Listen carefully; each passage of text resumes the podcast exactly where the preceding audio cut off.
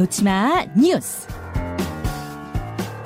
네, 여러분의 의견도 굉장히 많이 들어옵니다. 서위금님, 아, 담임 선생님이 전화하셔서 자녀분들 서울 안 가셨죠? 하는데 마음이 짠했습니다. 정말 내 자식과 같은 나이라서 너무 마음이 아픕니다 하셨고요. 노민종님 지금 출근길인데요.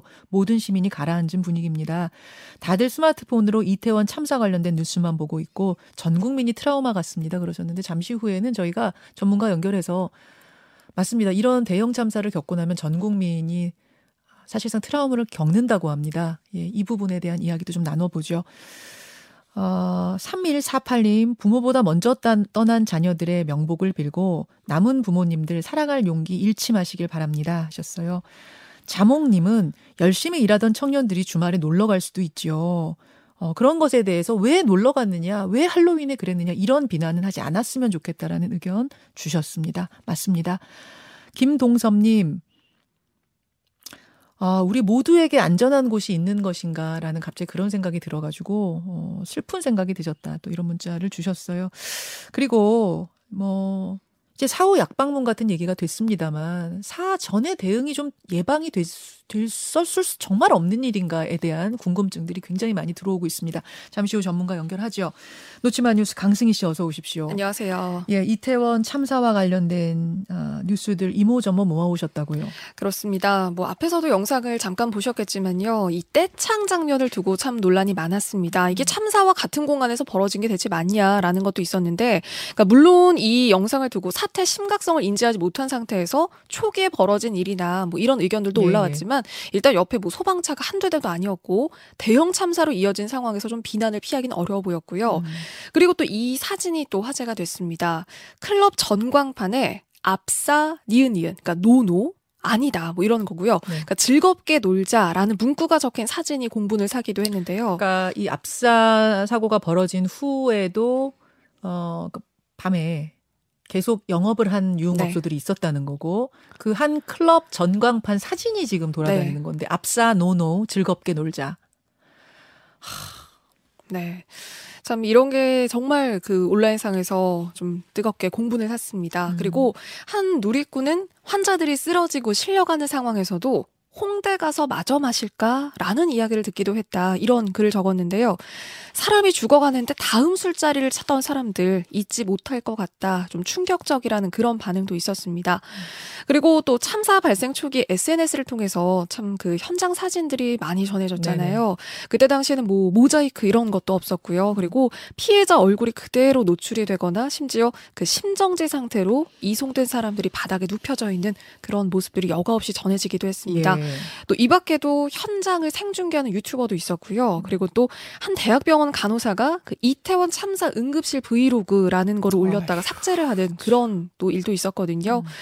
어, 그래서 지금 여기에 대해서 일단 트위터 코리아가 민감한 게시물의 리트윗 자제를 부탁한다. 이런 내용의 그 정책을 공지를 하기까지 네, 했습니다. 예. 고인과 피해자에게 2, 3자 피해를 줄 수도 있고요. 그리고 그 괴로움과 안타까움에 음. 트라우마를 호소하는 시민들도 적지 않기 때문에 어, 영상, 사진 더 이상 유포되지 않게 자정해달라 이런 음. 목소리가 이어지고 있습니다. 아, 지금 이제 정말 충격적인 어떻게 저럴 수 있어 하는 뭐 이 사진들을 모아서 보내 주셨는데 아, 이 상황 발생한 후에 시민들이 다 자기 일처럼 자기 가족 일처럼 이 저 이제 사- 시민들 지금 쓰러져 있는 시민들에게 가서 CPR, 피, 네. CPR을 하고 또 막 수송을 하고 이런 시민 의식이 돋보이는 분들도 굉장히 네, 많았어요. 많았습니다. 다만 한편에서 이게 지금 무슨 상황인지 알았는지 몰랐는지 모르겠지만 어처구니 없는 네. 장면들도 목격이 분명 됐다는 그렇습니다. 됐다는 거죠. 정말 훌륭한 시민 의식을 가진 분들도 많았다는 거는 많았습니다. 우리가 놓쳐선 안 되고요. 그분들이 사후에 겪게 될 이 사건 다 끝난 후에 겪게 될 트라우마도 이게 점차 밀려온다고 그러더라고요. 그렇죠. 저는 그것도 참 걱정이 됩니다. 그러니까 당시엔 좀 정신이 없었을 테지만요. 좀 걱정이 됩니다. 그래요. 다음으로 가죠. 애타는 부모의 연락. 희생자들의 사연들, 이제 숨은 사연들이 속속 전해지고 있는데 굉장히 가슴이 아프더라고요. 그렇습니다.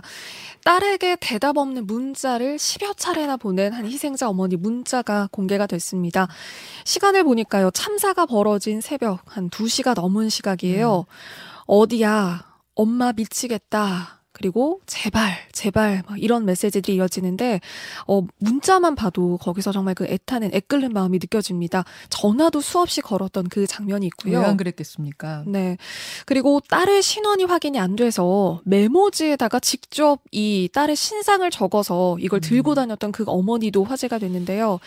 메모지에 160에서 163 키를 적은 걸로 보이고요. 예. 단발머리, 회색 니트 이런 메모를 여러 장을 직접 적어서 직접 딸을 찾기 위해서 뛰어다닌 부모님도 계셨습니다. 예, 예. 그리고 자녀가 이태원에 갔는지 모르고 안부차 연락을 하셨다가 네. 이 청천명력 같은 소식을 접하게 된 부모님 이야기들도 있었고요. 음, 특히 희생자 대부분이 20대 젊은이들이었잖아요. 네. 이제 막 취업을 해서 또 뭐 군대 입대를 앞두고 중요한 시험 전에 스트레스 풀러 다녀오겠습니다 하고 나섰던 자녀들인데 음. 이런 마음으로 즐겁게 나섰을 희생자들 모습을 생각하니까 정말 속상하고 안타깝습니다.